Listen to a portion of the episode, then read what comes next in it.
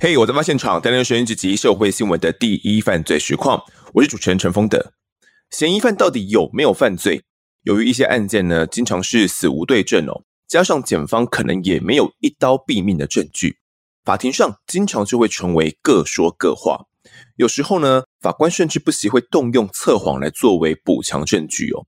过往我们有几个案子就是如此，最让大家印象深刻的。或许就是国内测谎权威林顾庭，他来谈妈妈嘴案件当中如何来替谢依涵测谎的。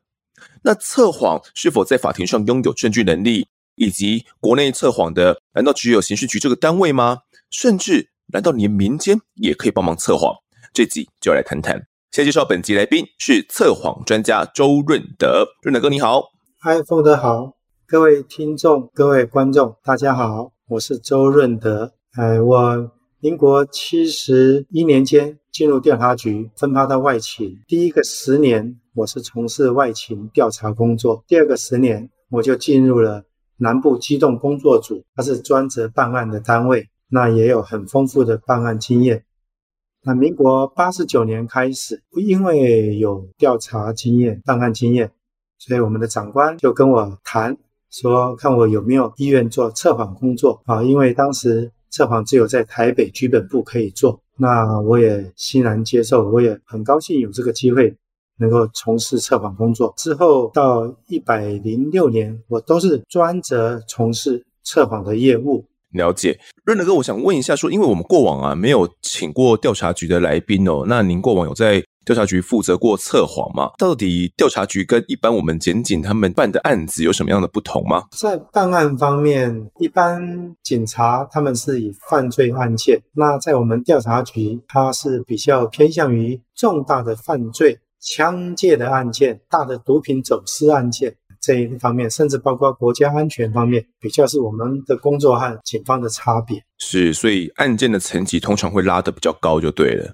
嗯，应该可以说也是属于比较属于智慧型的重大犯罪案件。了解。就在二零零九年期间哦，当时润德哥正在调查局服务当中。那到底什么样的案子会动用到当时在调查局的测谎专家润德哥一起来加入调查呢？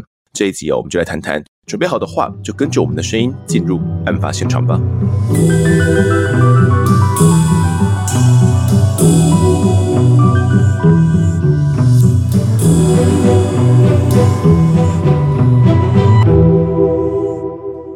二零零九年期间呢，当时润德哥你正在调查局服务当中嘛，突然就接获长官指派，说要你去接下一起案子的测谎。那时候初步了解这个案子到底什么状况呢？当时我们接收到的讯息就是说，有一个重大犯罪案件，威力彩彩金的案件，当事人人在国外，有委托在台湾高雄的厂商帮他签注威力彩，中了彩以后，他发现这个张姓夫妇好像要侵吞他的彩金。所以找了我们调查局承办这个案件。当时其实，在二零零九年的七月二号，我高雄市小港就开出了这个威力彩头奖了。那头奖的这个彩金是高达九点二五亿元哦，而且这一注呢是一注独得，所以是一个人哦，可能是一个家庭或者是一个人哦，他们就独得了这九点二五亿元哦。那当时在大陆的一位台商呢，投信台商哦，他就说。他是有委托一对张姓夫妇呢来购买彩券的，但是彩券却怎么好像要被这个张姓夫妇独吞了？因为明明是委托他买的，但是对方却把这个钱呢就私自的领出来了，而且也没有要把钱拿给他的意思哦。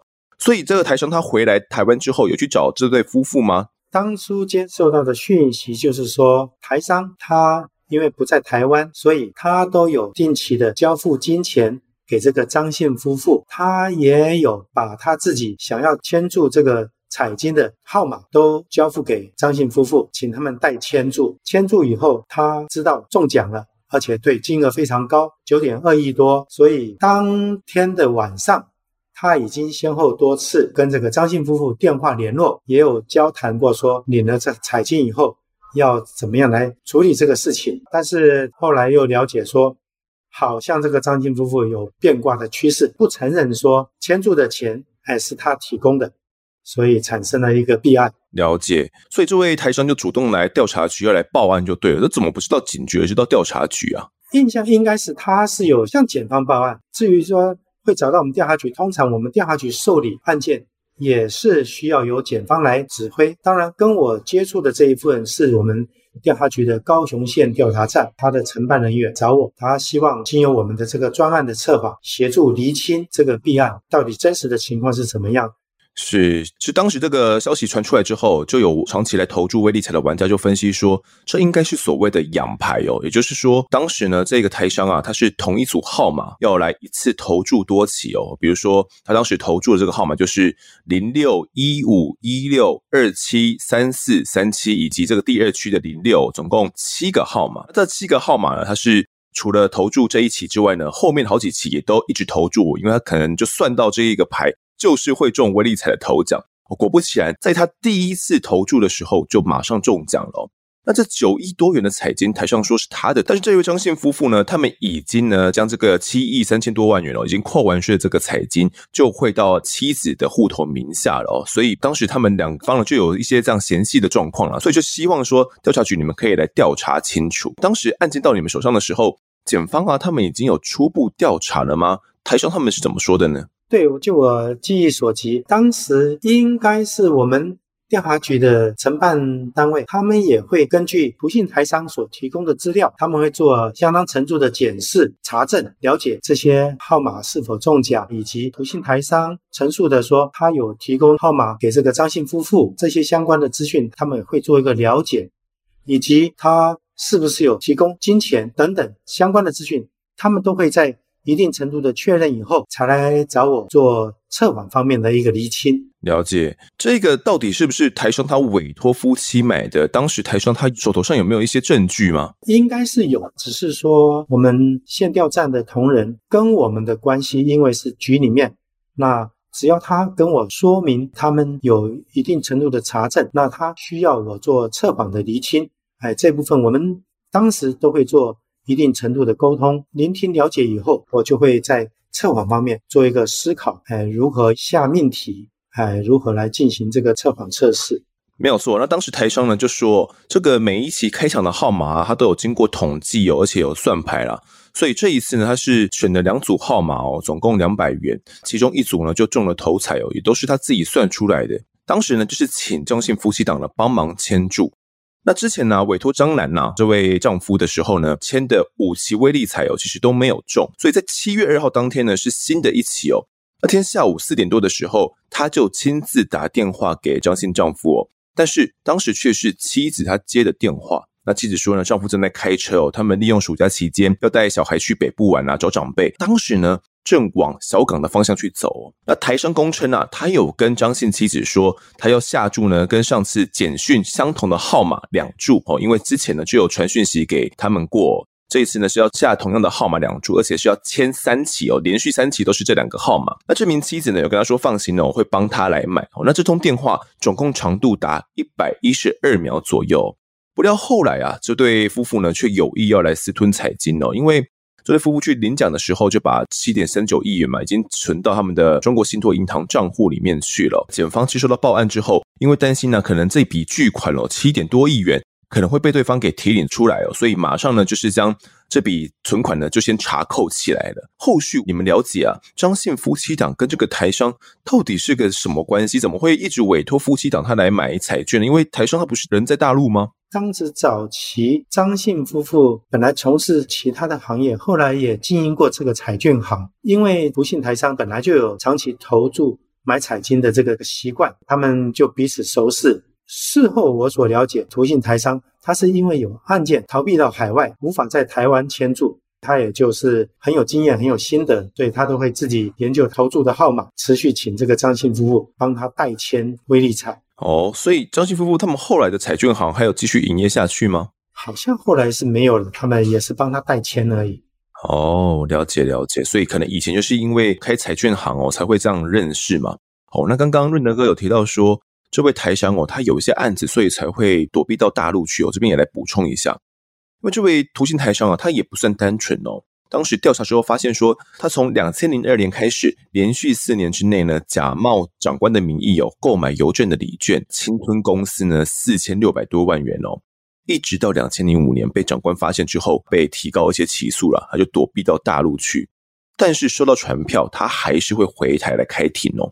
那台商他是在案发大概二零零九年五月的时候返台，他自己说啊，他有到张姓夫妇家哦，先预付了两千元来委托他们呢来代买威力彩哦。当时威力彩已经连杠了二十几期了啦。到了六月十二号的时候呢，他就在大陆里面传讯息给张楠哦，简讯里面的内容就有写到两注威力彩的号码哦，以及写到每期两注。连买五期，共一千元，多谢哦。这个简讯都是可以调出来有证据的哦。那后面因为连续几期都杠估了，下注都没有中。那他在七月二号下午四点十五分的时候，他在打电话给张姓男子哦，请他同号码再连买三期。那接电话的是妻子嘛？没有想到当晚的其中一组号码就直接中了九亿两千多万元的这个头彩了啊！那这一部分全部都是台商他们的说法。可是即便台商这样讲啊，有点算是口说无凭嘛。有任何证据可以证明说这个彩券是他的吗？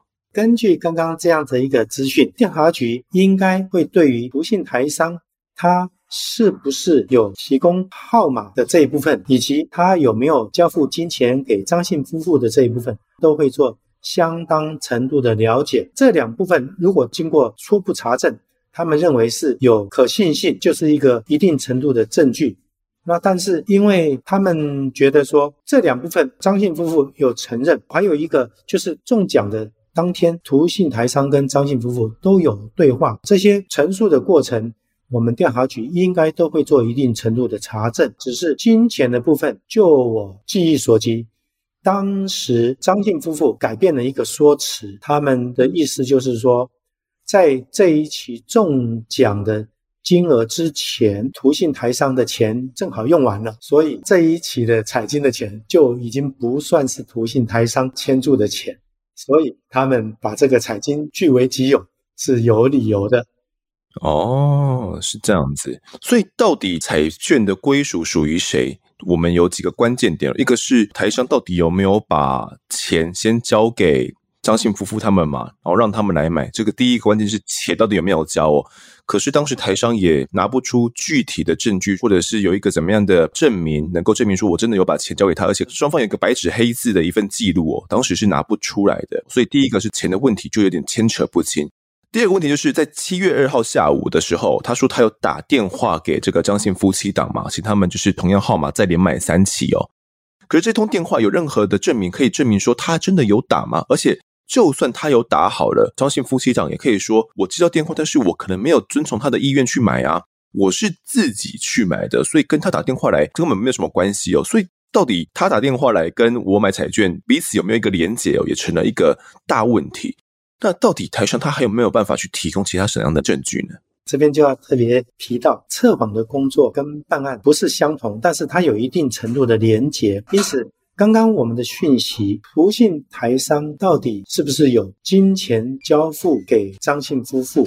中奖的威力彩的号码是不是不信台商提供的？那以及不信台商到底跟中奖这件事情有没有关联性？在他们来找我做测谎的当下，我们调查站的同仁已经邀请张姓夫妇的张先生到我这边的测谎，本来是应该。夫妻两个人都有参与这个事件，都应该是跟案件里面有一个相当的关联性。但是就我的印象，当时我们调查站的同仁他有给我一个说法，他们觉得在查证上是相信涂姓台商的说辞，他们已经有查证了相当的。情况证据，但是他们觉得说，如果张先生愿意配合策划，他们可以对张太太的这一部分做一些保留。他用这样的一个前提下说服、引导到张先生愿意在测谎方面来跟我这边做相当程度的说明。因此，就张先生给我的说法是。他承认威利彩的六组号码都是涂姓台商有提供给他，在我这边他已经承认这一部分的情况。对于他们中彩之后，涂先生是不是有跟他们夫妻对话？那有谈到说要去领彩金的讯息，他也承认不信台商说的这一部分确有其事，只是。他对于图信台商提供彩金的部分不愿意承认仲裁的资金是图信台商提供的，所以我在测谎上协助这个案件的证据方面，我们就会拟定我们想要测试的命题。那测试当下的情绪反应，图谱看起来有什么状况？在三个命题都做测试的情况下，我们就可以看到，只有仲裁的彩金的金钱是不是涂先生提供的这个命题，在张先生的测试反应上都有呈现持续情绪波动的反应，也就是一种说谎的反应。那另外那两个命题号码是不是涂先生提供的，以及他们仲裁后有没有谈到如何去领奖金？以及分红的事情啊，我们也做了一个简单而明确的命题。那这两个命题测试的结果都没有情绪波动的反应，就是没有说谎的反应。所以这个测谎是一个很理想，在案件的参考上很有价值的一个测试。了解。所以等于说，如果这个测谎都准确的话，中奖彩券的钱就是台商他所出的喽，并不是像。张姓夫妻他们所说的，可能在前面几期就已经把这两千块全部都签完了，所以当时呢是用对方捡剩这个号码，可能对方都没有中嘛，我觉得这个号码感觉也不错，我就拿自己的钱来签，所以最后你们测试出来并不是这么一回事哦。好了，我这边也来补充一下，我刚刚有提到说张姓男子呢跟台商后来有谈好说一起要去领奖金哦，本来应该是说好要一起去领奖金，事后是张先生夫妻。哎，我们用一句成语叫做“人为财死，鸟为食亡”。因为金额太大，他们想要反悔，铤而走险，想说既然涂姓台商还没有回到台湾，他们就自己变卦，所以他们就私下去领取这个彩金。不过当时呢，涂姓台商算是蛮聪明的，他从电视呢看到头奖的号码跟他所传简讯的这个号码一模一样的时候，他就意识到说，哇，他自己应该是中奖了，中了这个头彩啦，准备独得九点二亿元了嘛。所以呢，他当时呢就打电话给张姓夫妻档哦，这些电话大概总共有十三四通吧，每一通电话他都有进行录音哦，这个录音档当时呢也都有提供给检方以及调查局。那这个录音档的内容其实蛮多通的嘛，那我这边就简单的讲一下这个录音档哦。其中一通是这样的，丈夫呢这个张先生就说：“刚刚我停在路边跟你说，我跟你讲，现在就是这样啦，领到我汇进去你的账户哦，你的账户给我。”张太太说：“喂，我一定会汇给你啦。我跟你讲，我有命才有钱花，你听得懂我的意思吗？我一定会汇给你啦，我绝对不会给你独吞的啦，因为我不喜欢了，我一辈子都不快乐啦。放心好了啦，我讲一句最白的意思就对了。我跟你讲，那一天我就跟你讲哦，我没有下，对不对？我直接跟你讲我没有下就好了。我为什么要跟你讲有下，而且还一直跟你讲说等你回来再处理，等你回来再处理啊？我就说哦，我们在那边影印彩券的时候啊。”影印之后才传真嘛，你不相信我才会叫我影印嘛。那台商在电话里面就说：“好啦，啊这个账户哦是要在电话里面念给你吗？”张太太就说呢：“不用啦，你用传真就好哦。你用传简讯的，因为我怕记错了，那就很糟糕了。我跟你讲哦，领到了一定会汇给你，你一定要相信我。”张先生也说：“因为我不知道你的身份证字号啦，所以这个彩券上面的身份证字号哦，我就先写我的。哦，现在呢，一个人已经曝光了，你不用再曝光。”那钱我会汇给你的，你就安安稳稳的过生活。台商就问说啊，这个没有啦，也是要给你回馈啦，哦，你知道吗？哦，张先生，我、哦、一听就说，哦，你认为要多少回馈给我？你自己讲。这段录音档后面还有了，不过听到这边哦，就这个润德哥你的解读，你觉得这段录音档你有听出什么东西来吗？那依我们在调查局办案的经验，从这些录音档就可以很清楚的证明。第一个彩券的号码确实是图信台商提供给张姓夫妇的啊，因为他们有在中彩后跟图信台商对话，说他们有把这些号码都是影印了以后，来跟这个图信台商做一个对话。第二个，他们在录音档的内容也都承认，他们不会呃私吞这个钱，不然他们就。不要承认这些号码是涂姓台商提供的，那他们也希望涂姓台商提供一个账号给他们，这样子方便中彩的彩金可以存到涂姓台商的账户里面。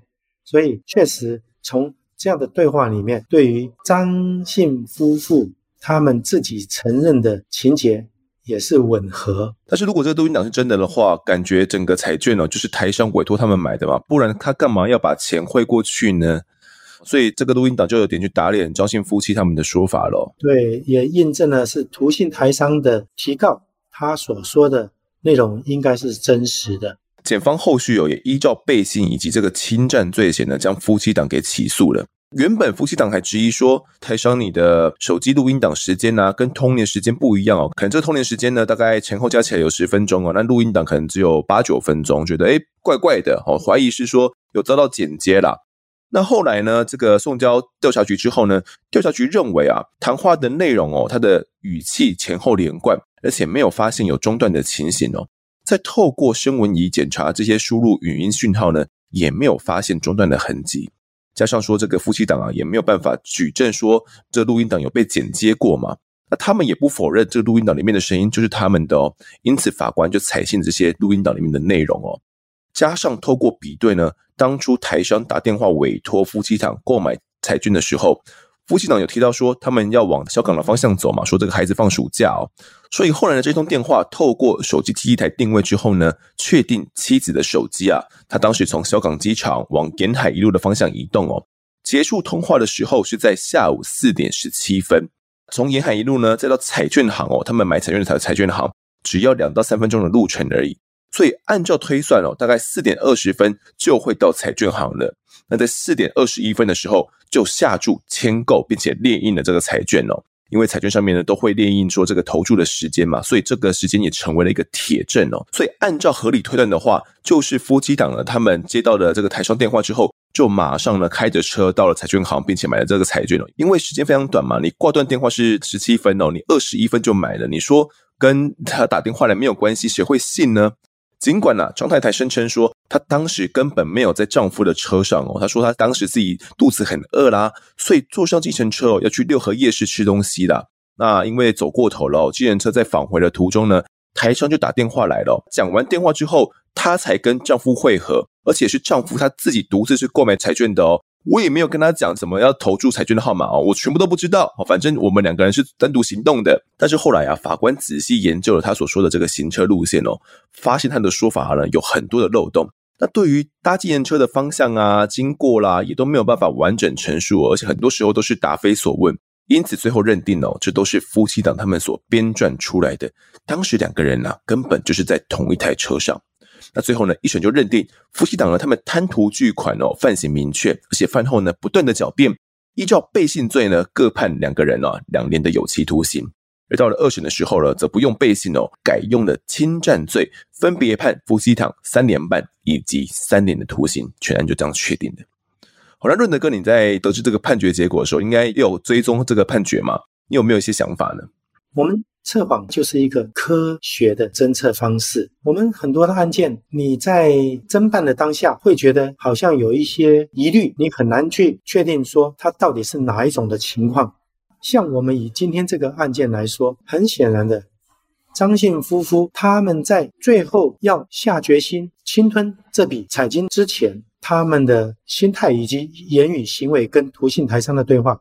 都已经是呈现了一定的过程，只是事后他们因为贪心改变了他们的想法，所以他们事后的说辞就会有一些新的说辞。那新的说辞也可能会有一点扑朔迷离。但是以今天这个案件的测谎，他也有承认的一个命题，也有不承认的命题。当你都呈现出结果的时候，我们的侦办单位。包括检察官、法官，他们回头来看，就很容易看出被告前后不同说辞的矛盾之处。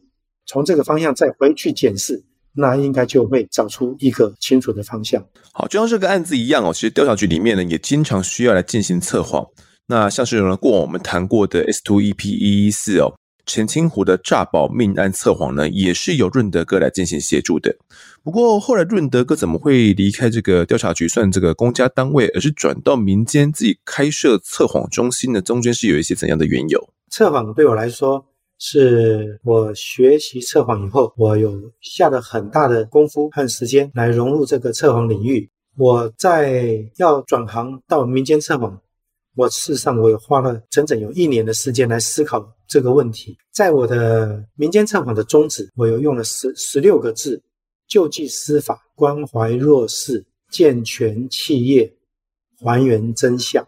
测谎它其实就是用科学的方式来厘清事实真相。因此，测谎如果能够有价值，协助我们的一个案件侦查，它应该是会呈现说谎的结论和没有说谎的结论都同时存在，才是合宜合理。但是比较遗憾，在我们的实务上，它比较有这个趋势，就是法官可能认为当事人有犯罪，但是证据不是那么明确，他会请我们调查局或者刑事局来做。测谎测试，因此在这样的前提下，好像我们是测谎做出说谎的结论，才符合他的新政，这样子被采用的几率才比较高。也因为这个现象，所以没有说谎的结论被采用的几率就相当的少。关于这一点，也就像我们的监察委员王美玉委员，他认为测谎不可用。他说：“为什么？”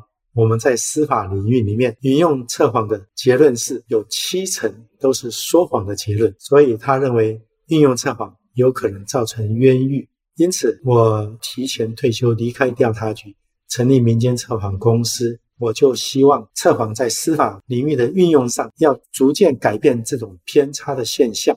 如果一个当事人牵涉到诉讼案件，很可能情境上是对他不利，但是在刑事诉讼上，他并不是真正的犯罪，他应该是属于在这个犯罪案件上他是冤枉的。那这个时候，我们测谎应该是有这个机会协助他证明他并没有犯罪。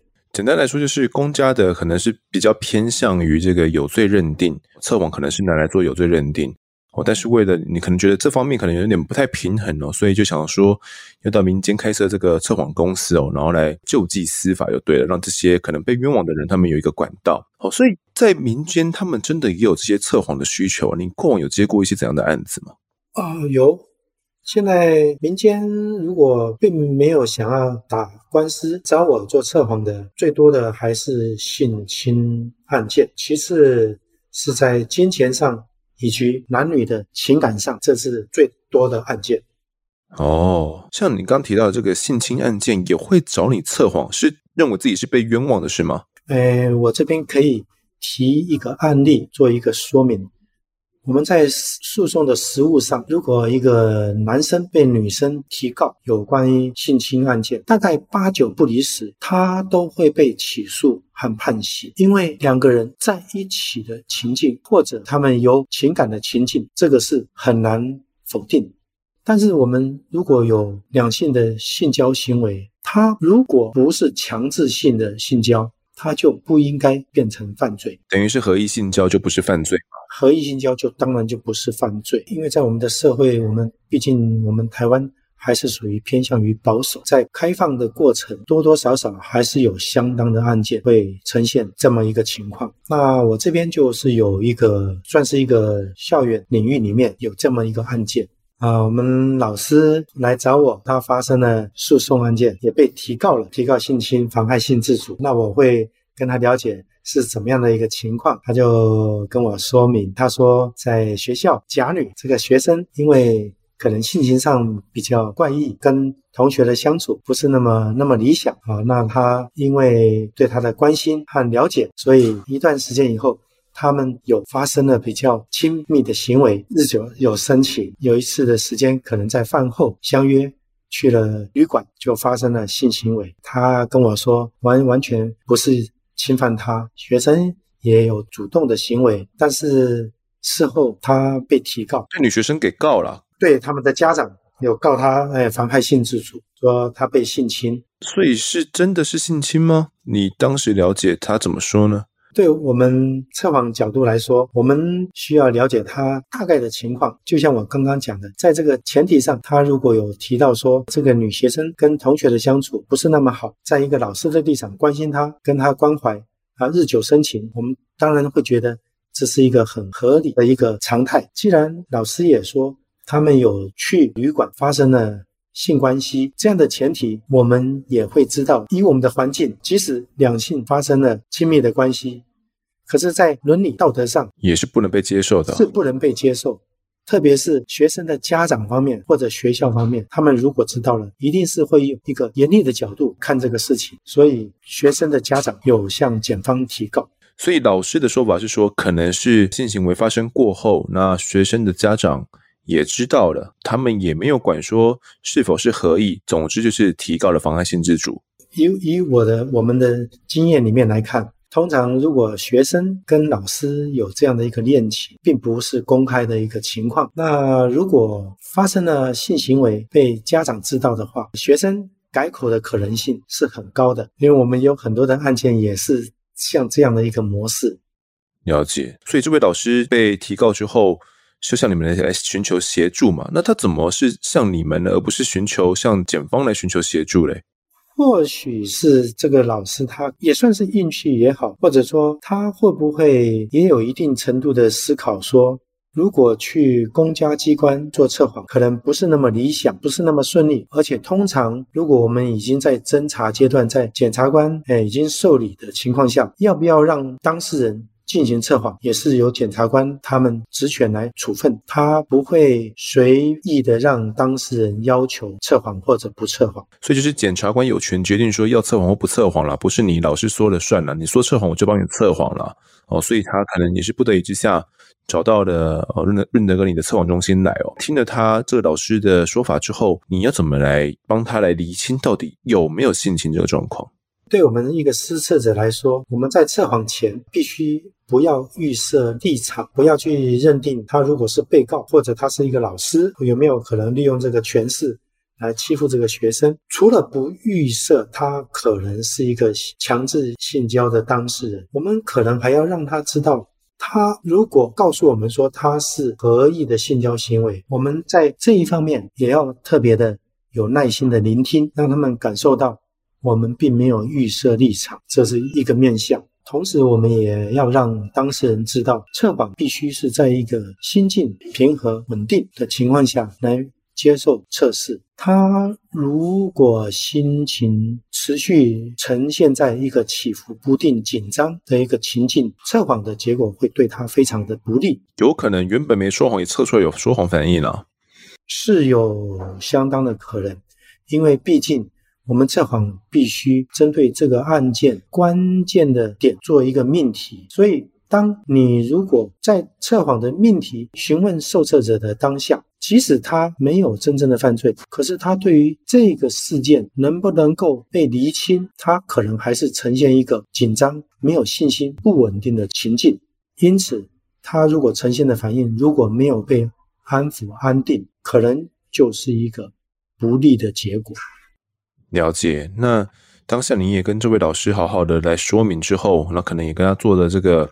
测前晤谈哦，那这些花的时间跟原本在你在调查局里面所花的这些时间，在施测前花的时间是会有差距的吗？我们现在整个我们台湾测谎的一个模式，都是引用美国的一个测谎的一个规范。目前不管是调查局，刑事局，我们对一般测谎的测试，通常都是给它设定在三个小时左右。当然，每一个受测的当事人对于案情重点的陈述以及心境是不是被我们在一定的时间的安抚，每一个人可能都有多多少少的差异。对于我一个施测者来说，我能做到的就是让他避免案件关键情境太多次的一种刺激。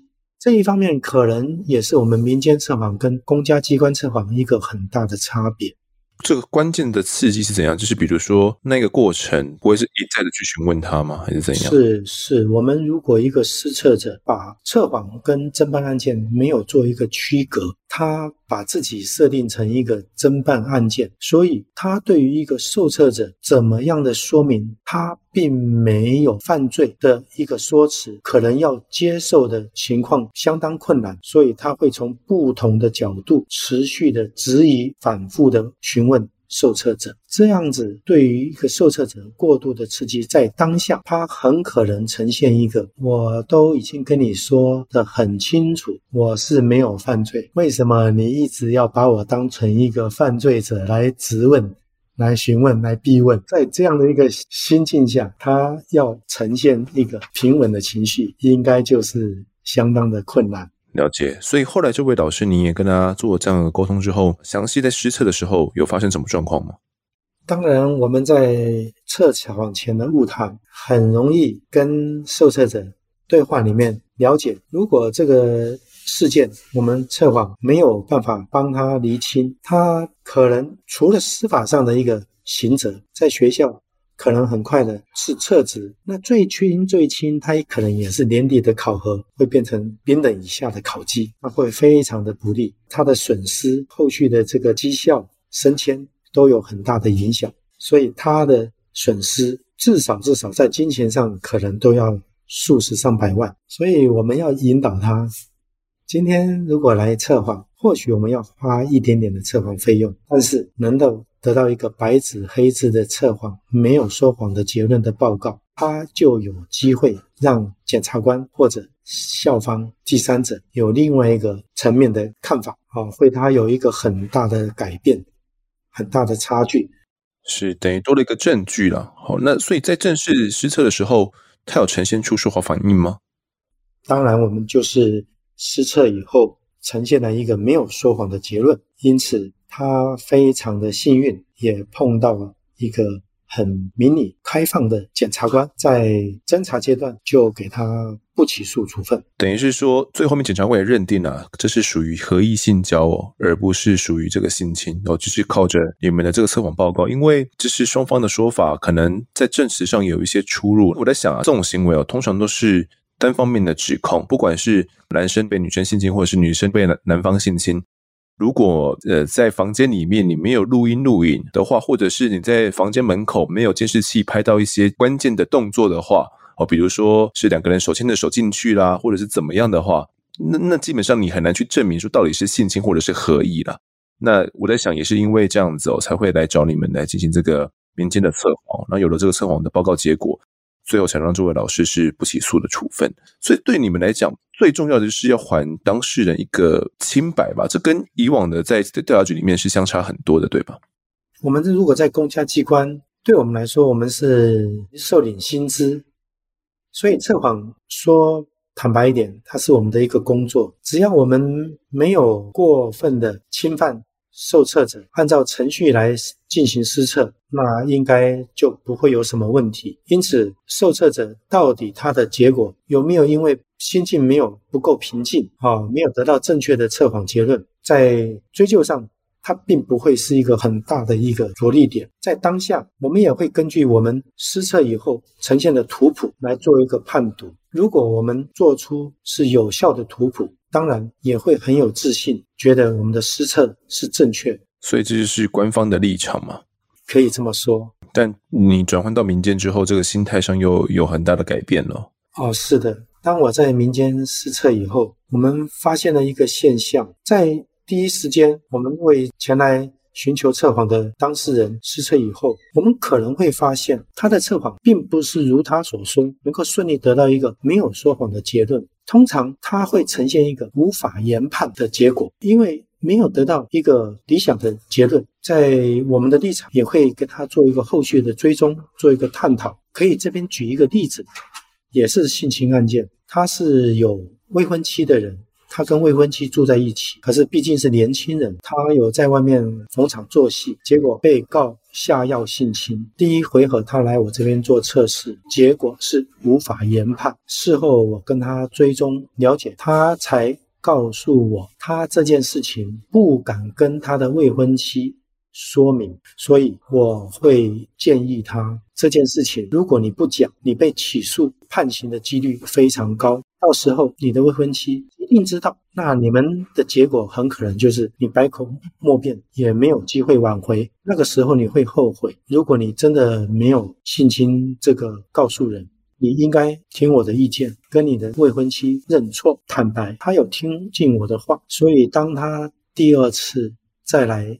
进行测试的时候，他心情非常的愉悦、放松。他说他很高兴，他来之前还特别跟他的未婚妻讲说他今天要来测谎。所以后来第二次来测试，结果就是没有说谎。因此，我们以这个案例，当然不止一件，让我深深的体会：如果我不是在民间来做这个测谎工作，可能这样的现象，我在公家机关也不容易那么清楚的发现。因为通常也只有一次机会，只有一次机会。我在调查局，我们的测谎，今天的测谎，它是三个月前就已经预排好的，先后顺序照排。所以今天的当下，我能做的案件，行李如仪，我只要没有预设立场，我觉得就足够了。至于结果是不是真的能够让当事人心境安定，还原真相，我们可能没有那么多的时间可以去追踪探讨。了解，所以等于是这个民间测谎哦，现在是给了当事人啊，哦，这些不管是被告啊，哦，性侵的被告或者是怎样的被告，让他们有一个不同的选择空间。那这个民间测谎啊，在润德哥你看来哦，未来有没有可能去挑战或者是推翻官方的测谎结果呢？会不会呃，未来有这样的一天？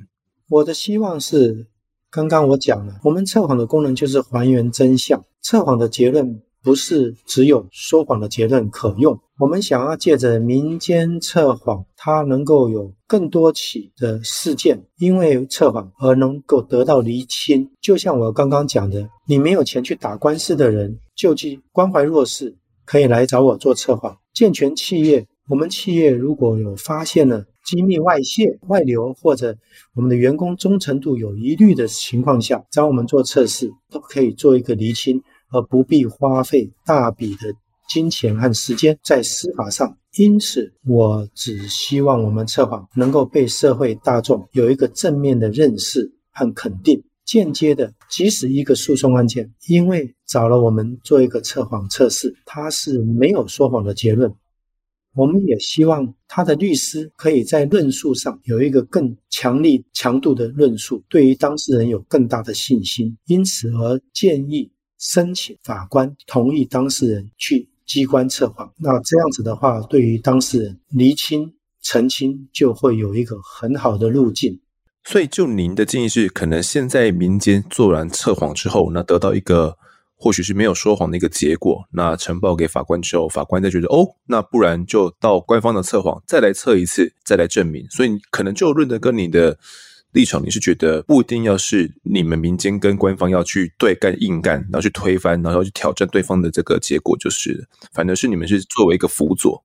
是，我认为最理想的情况应该是从这个面向比较合宜。那同时，我也可以补充另外一个面向，在。实务上也有可能，如果你已经在机关做一个测试，没有得到理想的结果，这样的情况，如果律师来找我，他希望我做另外一个测谎鉴定上的一个不同的鉴定来做一个区别。通常我比较不做这样的主张，我会希望当事人把他的案情相关的资讯提供给我，让我来对于当事人再做一次测试。如果测试的结果，真的如他所言是没有说谎的结论，那我们再希望由他的律师呈报给庭上，让庭上来参考。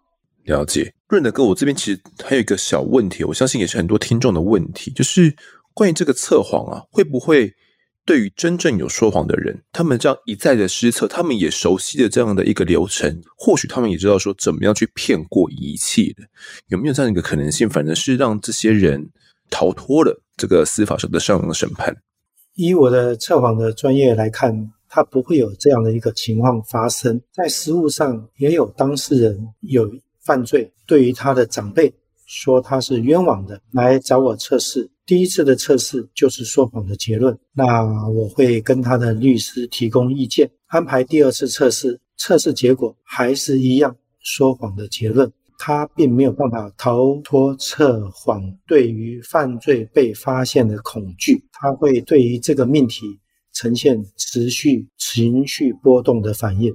除非一些特务吧，你说经过专业训练的，他们或许真的有办法能够去呃逃脱这个测谎仪器哦。但对于一般民众而言，他们可能是没有办法。你说透过一两次、两三次就完全说欺骗仪器说我是没有说谎的。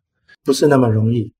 嗯，了解。未来有这个民间测谎啊，在司法上仍然会有好长的一段路要走。那对于民众来说，知道了这个管道，就等同获得的一项武器，也多了一个方法，能够来证明自己的清白。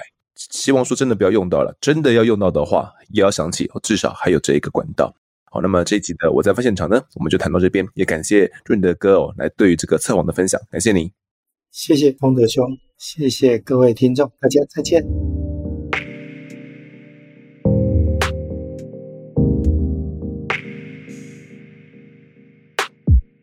接下来进到听众时间，首先来读一下案发听众的故事投稿。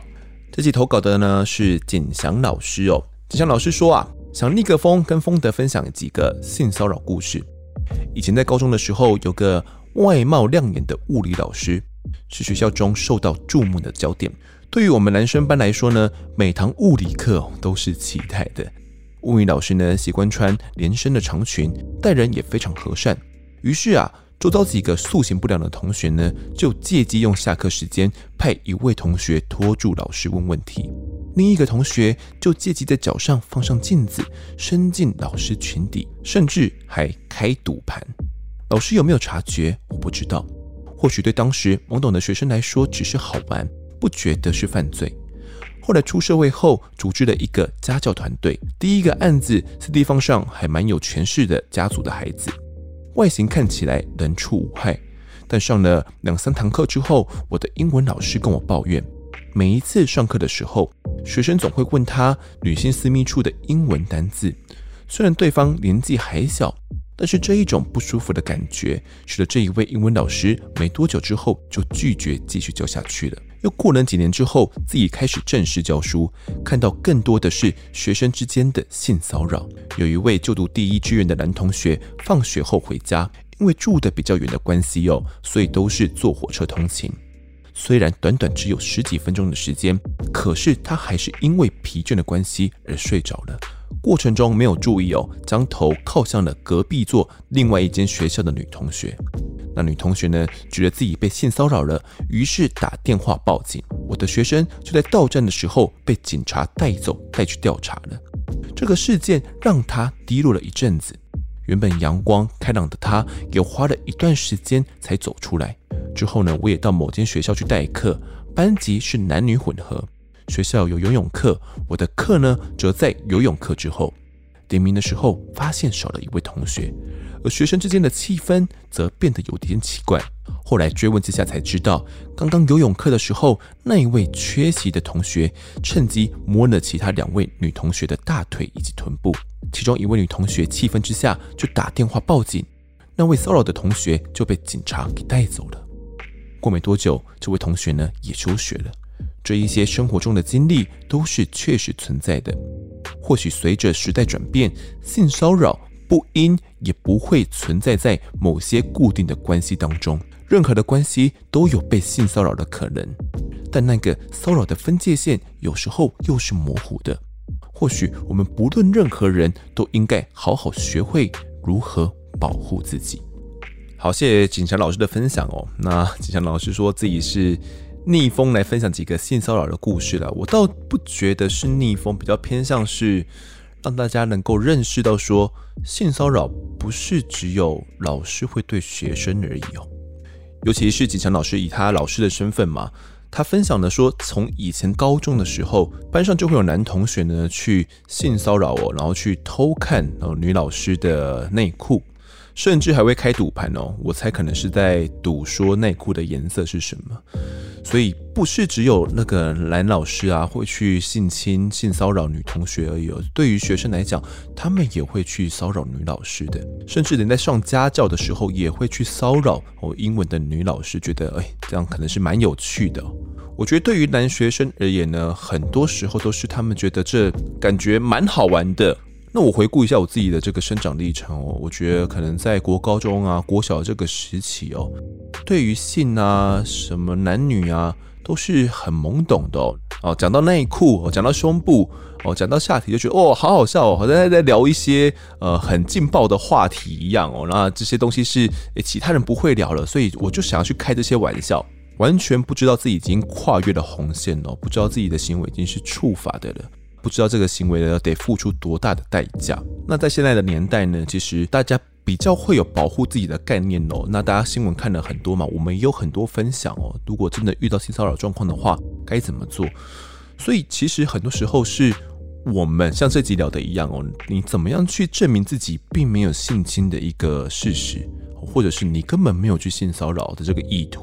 在公车上，别人觉得你有性骚扰，那你就是有性骚扰，那你怎么替自己辩解呢？你说我只是睡着啊，可能不小心头就靠过去了，但人家觉得你根本就没有睡着啊，而且我觉得我不舒服，我就觉得我是被性骚扰了嘛。所以现在在这个年代之下呢，任何的关系都会有性骚扰的可能，不管是老师对呃女学生，哦学生对老师，男对女，女对男，男男女女都会有性骚扰的可能性。那有时候那个界限又是很模糊的，我们可能根本就无从证明起到底自己有没有性骚扰，或者是你要对方拿出一个有没有性侵或骚扰的证据，都是很困难的。所以我真的觉得警察老师的这个分享呢，这个故事投稿相当有意义。任何人呢，应该都要学学会好要怎么样保护自己哦，不管是老师、学生，而不是男是女都一样。好，接下来读一下 Apple Podcast 的留言哦。第一位留言是这个 Mia Lin 一九九二，他说：“感谢文，最近呢从第一集慢慢听下来哦，让我了解很多台湾大大小小的案件，也学习到了很多知识哦，也会针对一些专有名词呢，例如旁观者效应去爬文，避免类似的事情再次发生。”真的很推推你们的节目啊！其实就我自己主持人的立场哦，有些东西也是我谈到了一个议题之后，那我去回想的这些历程，或者是我去 Google 一些资料，觉得有一些议题是可以跟大家聊的，可以去深入探讨的。那可能也会整理一下，然后来跟来宾来讨论。其中呢，旁观者效应哦，我最一开始听到的时候是从。熄灯之后吧，另外一个真实犯罪节目哦，熄灯之后，他们有一集就谈到了这个旁观者效应哦，而且他们呃探讨的还蛮深入的，所以那集我听到了之后，我就觉得哇，如果之后有机会的话，我也想要在我的节目里面呢来跟大家聊一聊哦，因为我自己是认为啦，当我们真的成为需要被帮助的对象的时候，你不会想要有人是冷漠的，有人是你需要他伸出援手，他却根本不看你一眼的。好，下一位听众小丸娜，他说，被告的权利是来自那些没机会为自己平反的前人。虽然不认同陈先生呢，不但外遇还伤害小女友的行为，他也绝对要为自己的罪行负责。但是，警察能够游走在违反刑事诉讼法边缘，还上节目侃侃而谈，真的是觉得不可思议。讯问证人时，如果发现对方具有被告地位，即应转换其身份。否则呢，无意剥夺被告缄默权与防御权的行使。刑诉第九十五条以及第一百五十八之二条不是定在那边摆好看的。好的，谢谢小文娜的留言哦。那他提到的应该就是属于陈修将的那两集哦。其中呢，陈修将被带到派出所的时候，他是以证人的身份嘛，那希望他能够到派出所里面来讲仔细哦，就是到底发生了什么样的事情。但他在以证人的身份转换成被告身份之前呢，警方就有对他先做了几次笔录嘛，可能先跟他了解一下他到底知道了发生什么事情啊，哦，那死者的身份是谁啦？到底为什么会被送到医院啊？送到医院之前发生了什么事情啊？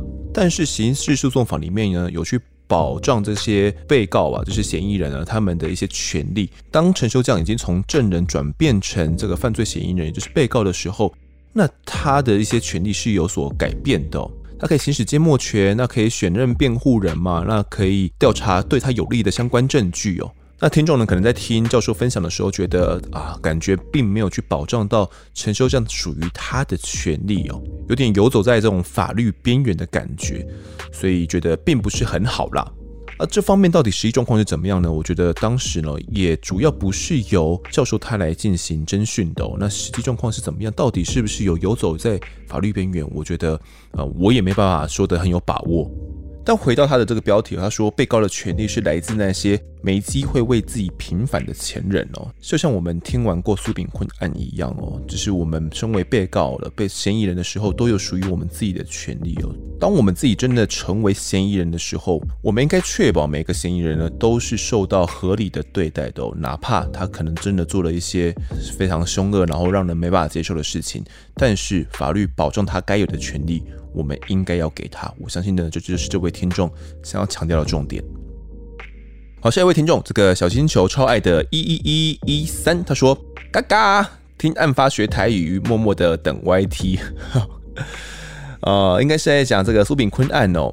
苏炳坤案的最新一集呢，理论上在今天已经上架了。你在听到这一集的时候，应该在晚上吧就会上架了。那如果是第一集上半段呢，苏炳坤先生对于案发当天的陈述，由于那段呢是台语哦，加上可能讲的速度比较快一点，那有些人可能会听不太懂，我们害怕会有人听不懂，所以呢，我们有将这个翻译全文呢放在我们案发的社团以及粉丝团哦，大家可以去里面看，就会比较理解了。好，下一位听众，这个帅哥临死前，哦，他说想不到标题了，废不废死呢？还是让死者家属来投票吧。没有自己经历这些痛，就不要站着说话不腰疼哦。以牙还牙，以眼还眼，本来就是一直以来传下来的道理。有一阵子不敢死刑，是怕冤案。现在科技那么发达，那些板上钉钉的，为什么不死刑？留到监狱爆满再盖新监狱吗？管理他们的钱，不如拿来对那些孤儿和真正需要的人群。没有错，废死团体呢会提不要死刑的其中原因之一呢，就是害怕冤案哦。因为死刑是一项没有办法还原的一个刑罚，人命死了就是死了嘛。你说，如果是剥夺他的自由权，把他关进监狱的话，或许我们还可以透过冤狱赔偿，让他们尽可能的得到一些抚慰。但是人死了。他是没办法还原的，他是没办法去逆向的。赔再多钱，他拿得到吗？他用得到吗？但是很多我们目前呢还没有等待枪决的这些死刑犯哦，他们的犯罪事实呢基本上都是百分之百能够确定都是他们做的，也没有什么样的一个模糊空间哦。但也就是因为我们目前的整个台湾的制度关系啦，可能是比较倾向没有要去执行死刑哦，那也是朝这方面去走。加上说呢，废死团体呢可能会去提说要去再审啦，然后要去非常上诉啦等等的，所以在这些提案的还没有确定的过程当中呢，就依法没办法执行死刑。好，下位听众这个惬意生活他说努力刷五星，很喜欢这个节目哦，是被嫂嫂推坑的，主持人跟制作团队都很棒，加油加油加油！好，谢谢这个惬意生活以及推坑你进来的嫂嫂哦。最后一位听众是个张念想，他说新冠肺炎之前确诊的时候呢，应该要吃抗病毒药，我不要吃清冠一号。我很多朋友呢吃清冠一号后遗症就是干咳，有人咳了快三个月哦。但是我吃抗病毒药没有吃清冠一号，出来以后反而没有干咳。我也是冰的手摇饮照喝，看来是听到了我的这个确诊故事了。呃，能不能够吃抗病毒药呢？我相信如果可以的话，我我当然是想要吃啊。很多人即便轻症也想要吃嘛，但实际上的状况是。呃，如果你不是中重症的患者，你是拿不到抗病毒药物的。我们能拿到的，以西药来讲的话，就是诊所所开立的哦。那可能头痛的、那流鼻水的、喉咙发炎的、咳嗽的，就是拿这些对症下药的药。一般的轻症患者，你也根本拿不到抗病毒药物，因为药物有限，要把这些有限的药物呢拿去给需要的人群们哦。尤其是呢，现在是病毒的快速扩张期哦，几乎可能大家都快要。感染一轮了，有些人可能已经感染到两轮了。那国门也要解封了，那陆陆续续呢，台湾将会回到以前生活的一个脚步哦。那可能大家已经忘记了没有戴口罩是一个怎样的感觉了。未来可能我们也会面临到口罩的解封令，所以逐渐的我们将会跟病毒共存哦。所以大家一定都会经历过这个感染的过程。很多人可能跟我一样，我可能是轻症，那感染过后呢，可能会咳嗽，那你也可能也是拿不到这些抗病毒药物的啦。那清冠一号就是以中药来讲哦，算是比较特别的，它呃那个时候了，不管你是中症、轻症，你都是可以拿到的。不过新冠一号呢，后来也经过修订哦。必须是六十五岁以上，以及你是一些高风险患者，或者是你的病症呢，你的症状是比较特别的，现在你才可以拿到清冠一号了，也不是每个人都可以拿得到的，因为道理一样嘛，一样是药物有形哦，你要用拿这些公费的药，也不是可以无止境的都让你拿下去了。你说未来新冠肺炎呢，可能就变得像流感一样哦，那这些药物呢都是要公费来给的话，可能这样的资源就太过庞大了。所以大家能够做的哦，还是照顾好自己啦。那如果真的需要的话，哦，就是赶快的去挂急诊哦。那可能呢，去拿到属于你该要拿的这个药物。那也希望每个听众呢，在这段疫情期间哦，都可以平安健康。好的，那如果各位喜欢我们节目的话，欢迎到 Instagram、脸书以及 YouTube 来搜寻订阅。我在案发现场。掌握更多案件消息，也可以跟风德聊聊，给我们建议。各收听平台上按下订阅，还有五星评分，就是对我们最好的支持。另外呢，案发侦查团队持续募集当中，只要透过 Mr. Bus MB3 的订阅赞助，就可以来加入我们，还有专属的赖社群，可以跟风德老粉们一起来抬杠聊案件心得。如果各位在 Apple Podcast 上面留言的话，我也都尽量在节目中给出回复。跪求听众们推坑给双方的好朋友，一起听看不了案子。案发现场，我们再见。